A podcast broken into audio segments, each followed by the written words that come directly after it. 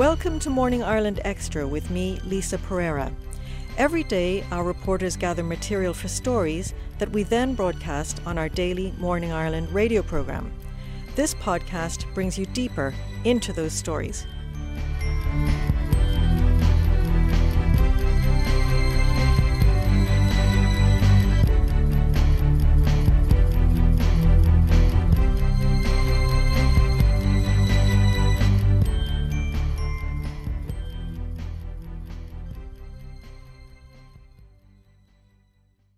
Love that opening.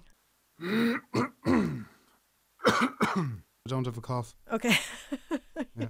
You feel like a criminal if you cough. it's kind of um, you know, I do that before I start talking on the radio because I don't know, it's just a habit I have. Okay. So Cian, I suppose with the times we're in it now, I better start asking you, how are you and how's the family?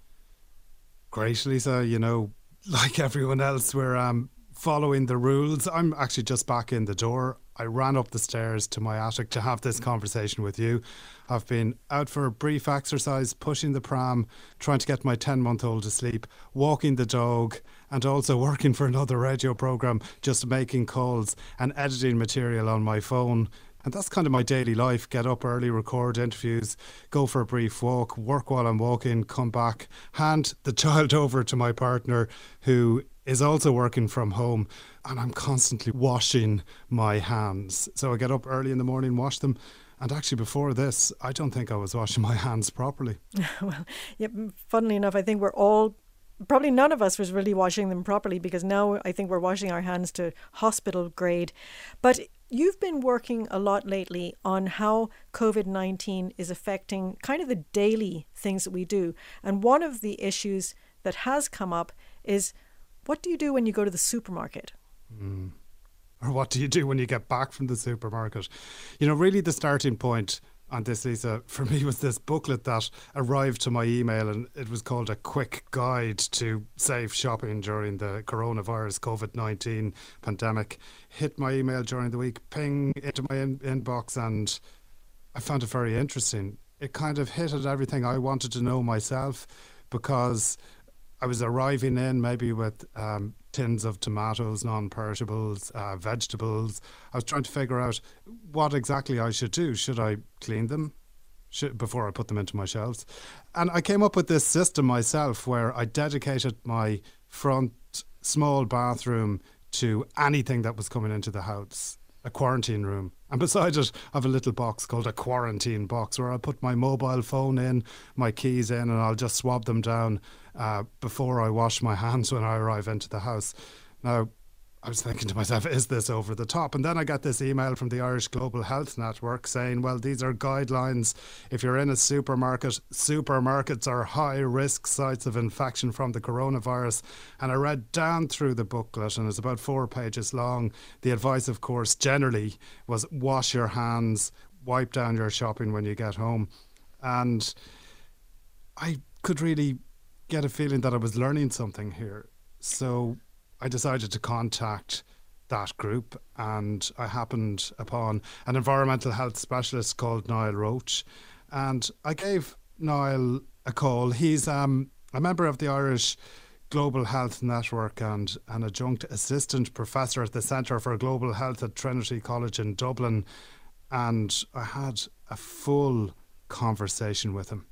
Yeah, Niall Roche. I'm a WASH, Water Sanitation and Hygiene Environmental Health Specialist and Assistant Adjunct Professor at Trinity College in Dublin. Who are you talking on behalf of today? Yeah, I'm, I'm, I'm talking on behalf of the general public. Uh, I, I, I am uh, a son, I am a father, I'm a husband, I'm a brother, I'm a brother in law, and I'm a son in law. My parents are approaching their 80s. Uh, my, my mother in law is 86. And I'm anxious for them. So I'm speaking on their behalf, but I'm also speaking on behalf of the Irish Global Health Network, of which I am a member and a board member, but I'm also a member of the Environmental Health Association of Ireland. So, what specifically are you concerned about then? Uh, well, I'm concerned about the kind of the hygiene standards within supermarkets. Uh, initially, when this all kicked off a couple of weeks ago, I went to my local supermarket and I was quite shocked at the level of overcrowding within the supermarket. And we've been advised to do social distancing. I spoke to the manager to ask about what guidelines were going on in his particular supermarket, and I didn't get a sense that there was a strong level of guidance uh, within that particular store as to what was to be done in order to protect us as shoppers, to protect me as an individual, and to protect the staff within the supermarket. But what was it about that day that caught your attention? What were you so concerned about? Did you see something and you went, oh, God, that shouldn't be happening? well, I was concerned when you see you, you heard about hard surfaces and you look at the supermarket trolleys and the baskets and you're kind of expecting that there might be a staff member there who maybe has a disinfectant spray and they're wiping down the trolleys or wiping down the baskets. I didn't see that.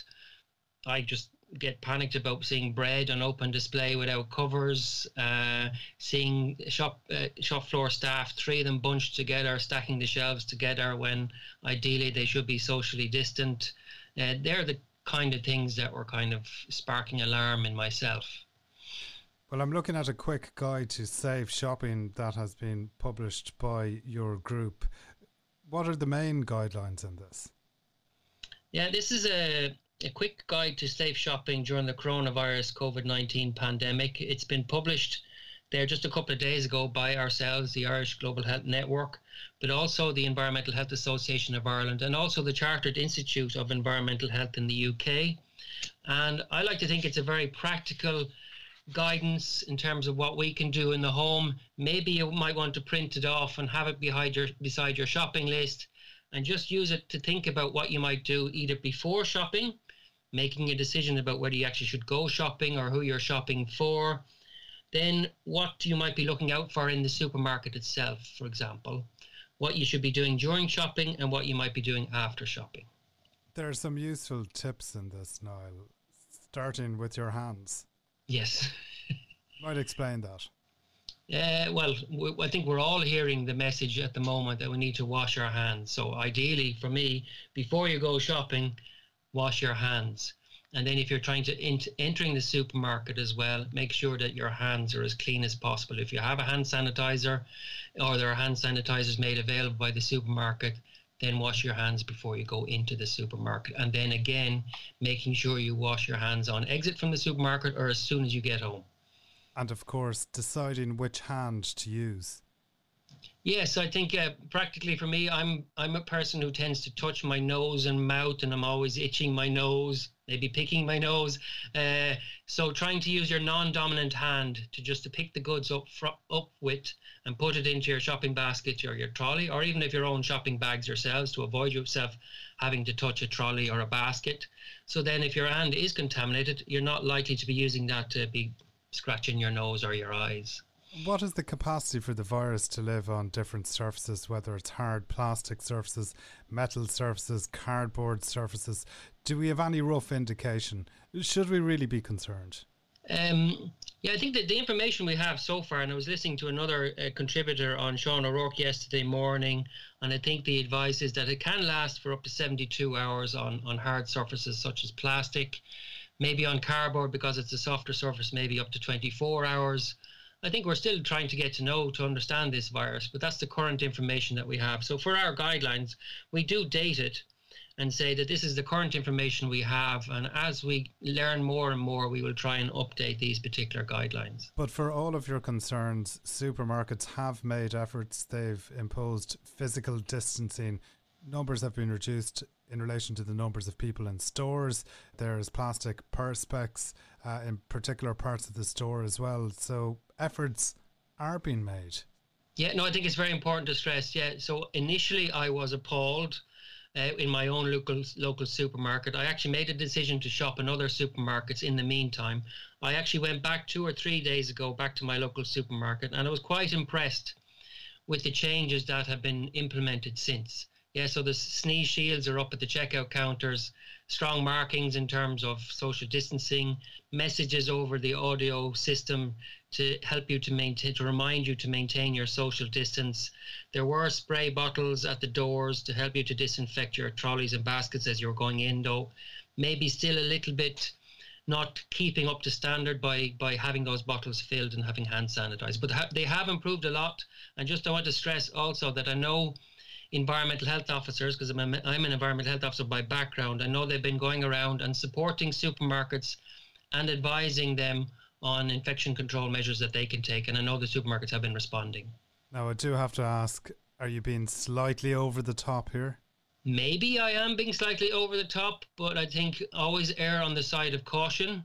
Um, the motto of environmental health is that prevention is better than cure, and that anything we can do to limit our risk.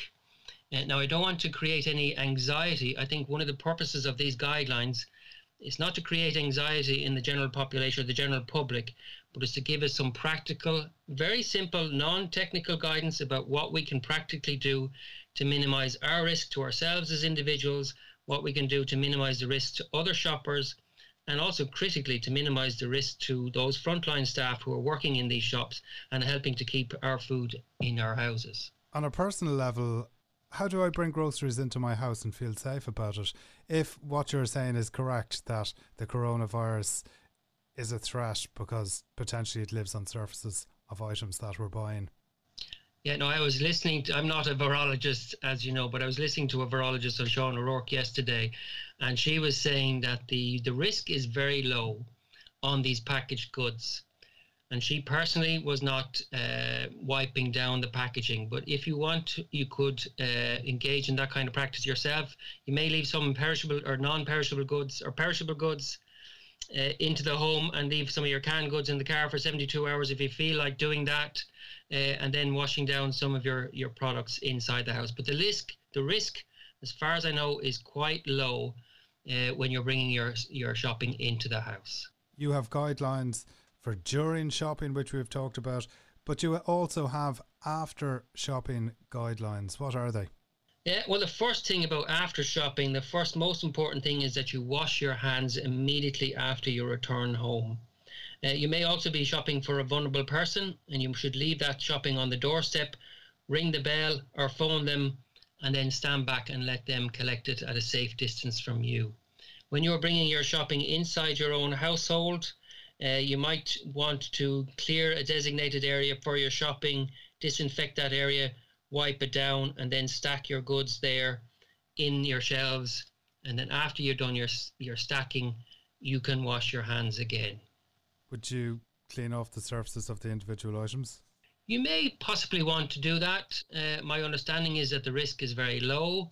If, for example, you're maybe buying packaged uh, products like carrots in a bag, you may want to take the carrots out of the bag, not touching the carrots or not t- touching the outer covers of a yogurt packet, for example, put them in your bin, wash your hands, and then that you know that the products that you have have not been handled or touched. But you might you may use an antiseptic on some on some packaging that you're going to have to be touching. But it's not, uh, as I said, the risk is still regarded as low.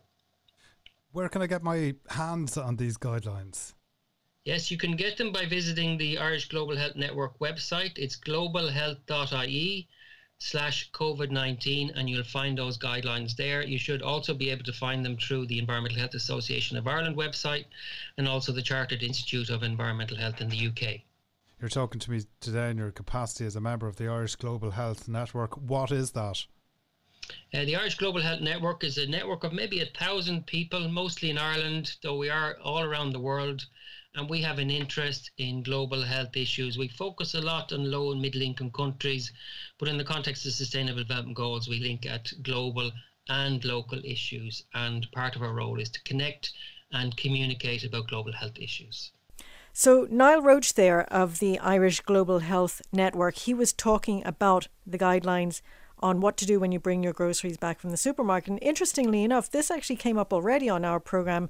Um, if anybody was listening to a podcast, a Morning Ireland extra podcast that we published last week, what happened there was that we asked listeners to send in their questions and we assembled a panel of experts to answer them and that that podcast is available if you go through the Morning Ireland extra feed. One of the questions that came up was precisely that what do I do with my groceries when I come back from the supermarket? And one of the panelists, who his name is Kingston Mills, and he's a professor of experimental immunology, he said that he and his wife had wondered the same thing. And he came to much the same conclusion that Niall Roche came to there, which is that yes, they do take their plastic wrapping off when they come back from the supermarket, but um, ultimately it's probably fairly low risk. So, Cian, have you taken on board then those recommendations from uh, Niall Roche? Well, it's funny because I think I was doing. I don't think I was doing that beforehand, and uh, in the back of my mind, I was thinking, you know, am I being over the top here? Am I a, a clean freak essentially? But uh, I think the main point here is really wash your hands. So it's down to good personal hygiene. But I wanted a second opinion in relation to, you know, how long can a virus live on a surface? I wanted a, scientist to explain to me um, maybe the process of, of what happened. So it brought me to a guy called Dylan H. Morris. He's a PhD candidate in ecology and evolutionary biology at Princeton University in the United States. And he has investigated how long COVID 19 can live on different surfaces. And his work was recently published in the New England Journal of Science. And that research really got me excited, not in a nerdy way, but in a way where I could have an understanding of what I was dealing with because he's an expert in dynamics of viral spread. It's kind of dun dun dun. So I can hear you. What is that? Well, it's essentially he's an expert in what makes it harder or easier for a virus to get from one person to another uh, in a space. Uh, so my name is Dylan H. Morris, and I'm a PhD candidate in ecology and evolutionary biology at Princeton. So can you explain to me what that is? So that means I have passed my qualifying exams for my doctorate, and now I'm just finishing my uh, PhD dissertation, and I will defend that sometime this summer. looks like it'll be over Zoom, and then continue on to a postdoctoral position at UCLA in California. Everyone in the world is talking about one virus at the moment. What is it? So it's the SARS CoV 2 virus that causes COVID, this pandemic that we're all experiencing and trying our best to combat and stem the tide of. Your research looks at the dynamics of viral spread. What's that in layman's terms? Well, essentially, what we try to understand is what makes it easier and harder for a virus to get from me to you if we're in the same room. Because we as much as possible we'd like to make that as hard as possible for the virus. Because the more we can make it harder for it for it to get from me to you the more protected you are if i get sick. Of course in ireland people are social distancing some people are cocooned in their own homes if they're elderly or vulnerable there's not a lockdown it's not in the vocabulary of what we use here in ireland but people are being advised to stay at home unless they have essential duties to do, like essential shopping, or they're part of the emergency services, or they can take a brief walk. So people are isolated from each other. But what about contact with surfaces? For instance, if someone goes shopping in a shop, how easy is it to pick COVID 19 up from a surface? Well, so that's something that I've been involved in researching because with any new virus, you have, as this one is, it's a new virus, you have to figure out exactly how well it persists in the environment. And you may have heard some scary stories saying things like 17 days after the cruise ended, they saw virus on the cruise ship. When they say they saw virus, they don't really mean necessarily that they saw something that could have infected you or infected me. What they mean is they found the genetic material of the virus there. But an analogy I like to use for that is that sort of like saying we were at the scene of the crime and we found a known criminal's fingerprints. Now, that would tell us that the criminal was maybe there when the crime was committed, but it wouldn't mean that he was still there. And similarly, if we see the genetic material of the virus on a cruise ship 17 days after we know there was an outbreak, that doesn't mean that someone coming in there 17 days later would have been at risk of getting infected. It's sort of a sign that the virus was there at one point. So what you have to do is you have to do experiments to see how long the virus can remain in an infectious form on a surface. And that is what my collaborators at Rocky Mountain Labs and I set out to do. We experimentally contaminated surfaces in a safe lab environment with some virus, and then we came back at regular time intervals to see if the virus there was still infectious. And what did you discover, firstly, in relation to harder materials like metals?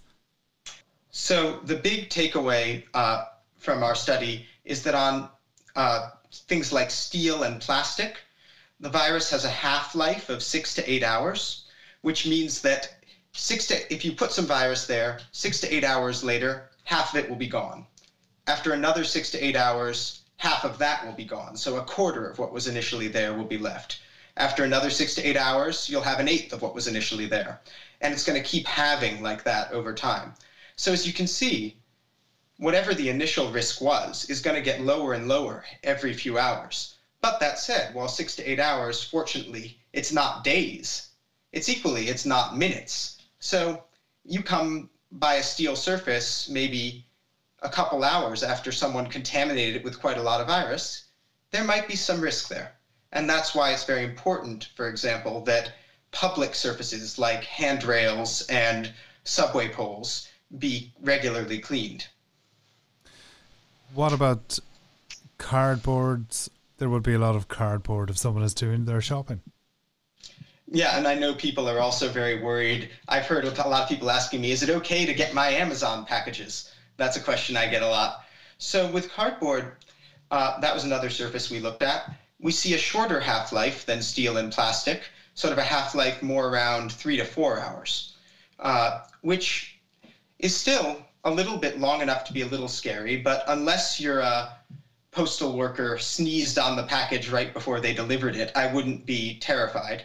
I should caution, though, some people looked at our paper and saw that this new virus seems to do a lot better on cardboard than the virus we compared it to, which is SARS-1, the virus that caused the 2002-2003 SARS outbreak.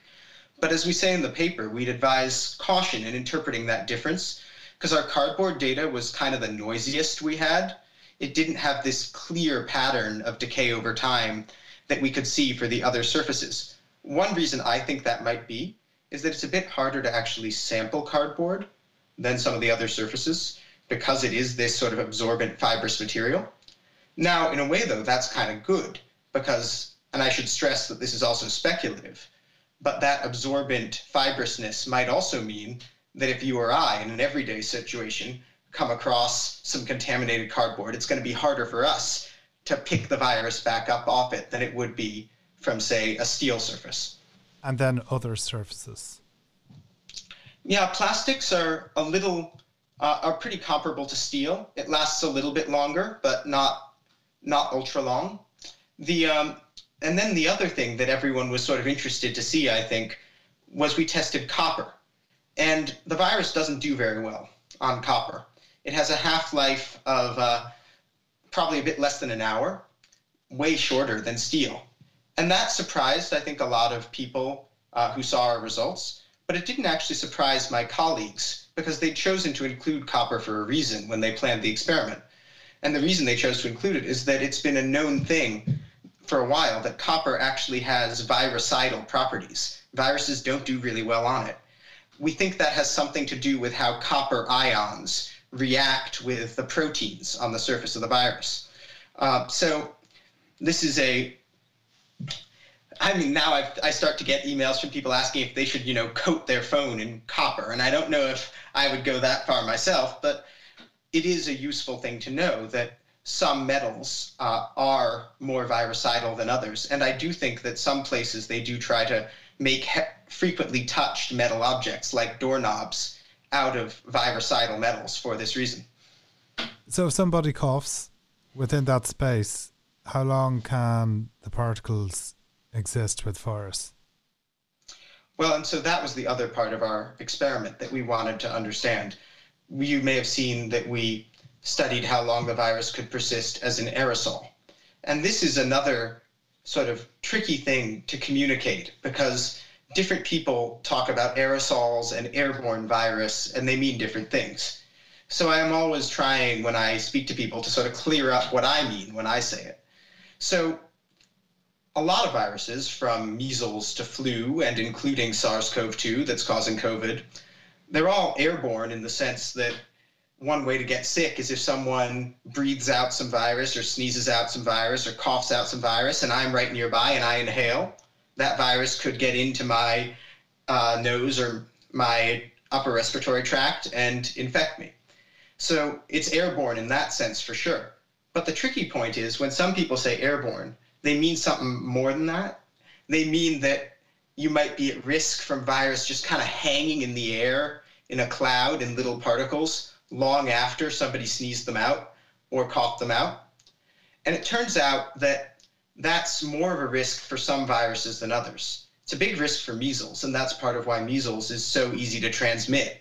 And, you know, any kid who's not vaccinated is at pretty big risk for measles. But it's not a big risk for flu, even though in principle we know that flu can be found in small uh, respiratory secretions, small little tiny aerosol sized things that people sneeze out or breathe out. And so far, the scientific consensus, and certainly what the WHO has been arguing, is that this virus looks more like flu in the sense that most of the transmission is happening when someone sneezes or coughs or breathes and someone else is right there.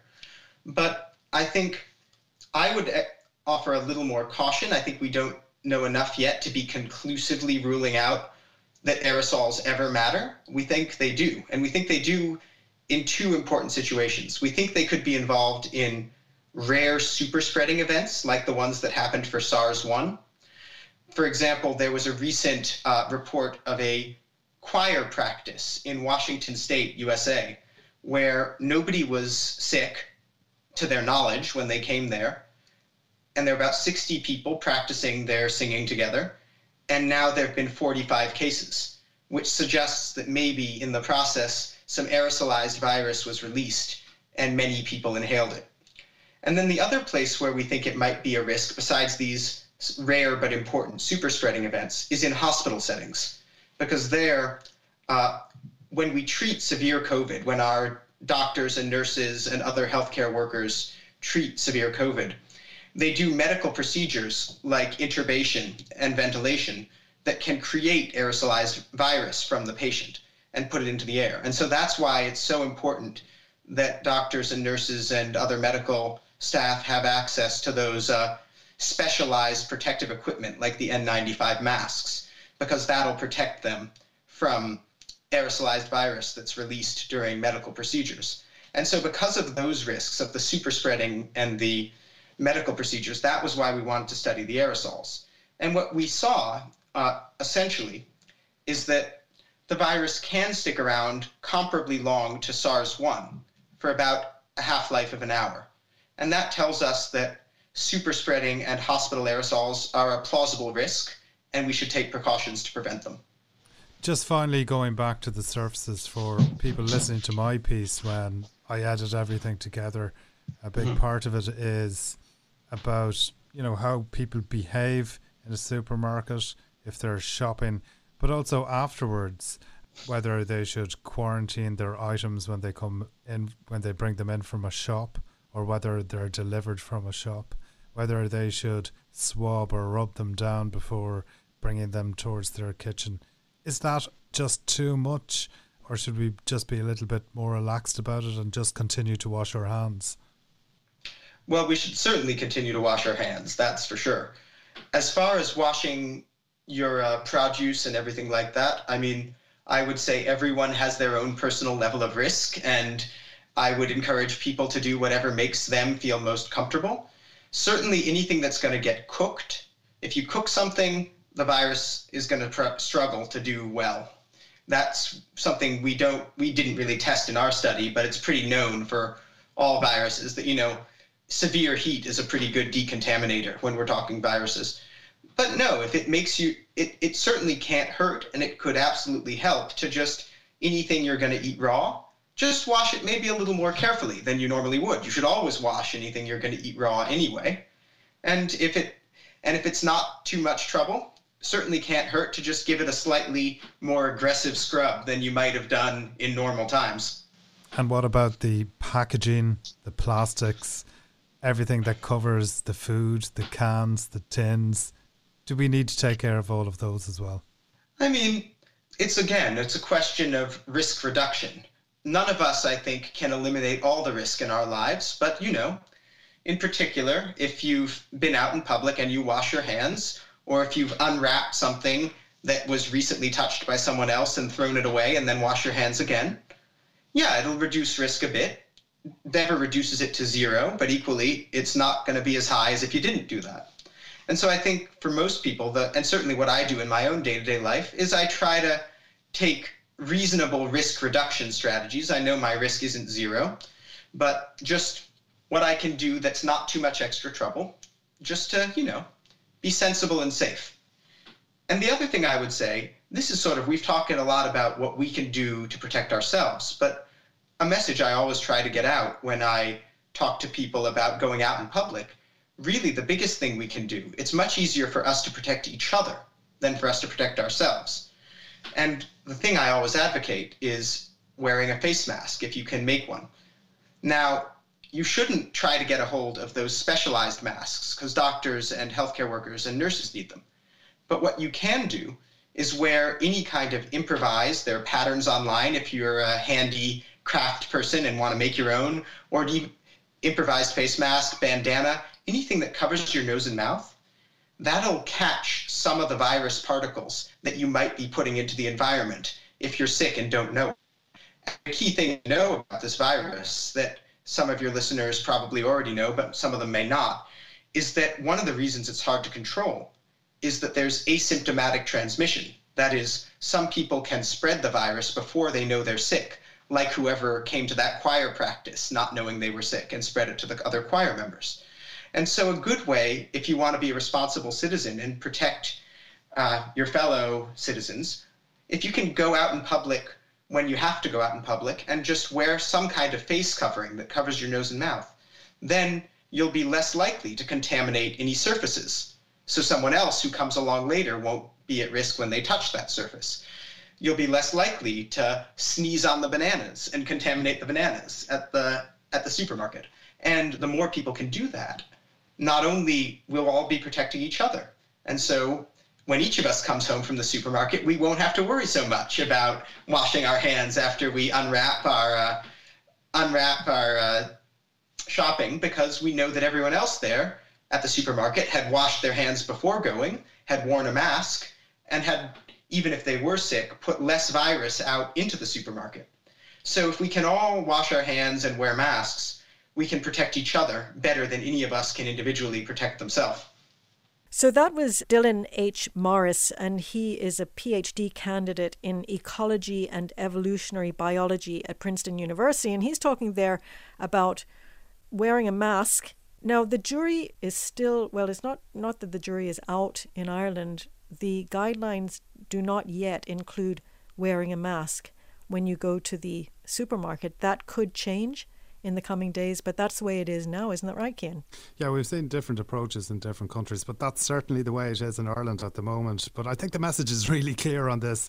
Um, the two people I've talked to about this, they're saying, wash your hands, wash your hands, wash your hands, wash your hands. Now, I have to say, I'm washing my hands and they're getting quite sore.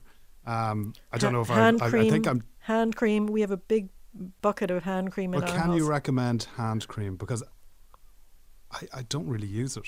But on a personal level, you know, I'm going to take this hardline approach to cleaning down my shopping. Okay. Like when I arrived in here for this interview, before I ran up the stairs, after I passed my pram, my child, and my dog to my partner, I swabbed down my phone. And I feel comfortable with that. I feel comfortable. Maybe it's over the top, maybe it's not, but I feel comfortable with the procedures that I'm putting in place for myself. I don't think it's over the top. If it's what makes you feel safe, then that's perfect. Our sound engineer, by the way, Sheila Wheel, has just suggested you just get soap with moisturizer in it. So well, in terms I'm of using the dry hands. soap. I don't know what it is. And the interesting part about this, I've mentioned it earlier on, is that four weeks ago, I wasn't washing my hands properly, probably like most people in this country. I'd say like most now people. I use uh, the bar of soap, backs of the hands, tops of the fingers, palms of the hands, thumbs, back of the hands, And I think I'll probably do it longer than the required 20 seconds. Happy birthday um, Also, we have animals in the house, so you, you need to do it as well. But yeah, feel comfortable. Isn't that it, Lisa? I think that's right. And follow the instructions of the HSE. Um, if you're in Ireland and if you're in another country listening to this, then the health authorities in whichever country you are living in, or of course the World Health Organization has all the information as well. So, Cian, thanks a million for coming on our podcast today, the Morning Ireland uh, Extra podcast, and telling us about a question which I think a lot of people are asking themselves. A lot of people wonder about it. You went and did the research, so thank you very much for bringing that research to us. And keep safe. Uh, to, that that goes to you and your family, including your beautiful little daughter. You too. Keep safe, Lisa. Keep safe, Sheila.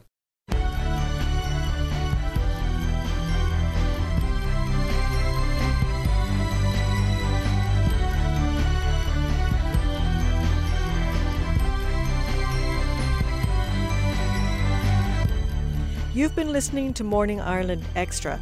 It's a podcast where we go deeper into some of the stories you may have heard on our daily radio programme. You can find that programme, Morning Ireland, on RTE Radio 1, on the RTE Radio Player, and on the RTE News Now app. I'm Lisa Pereira. Thanks for listening.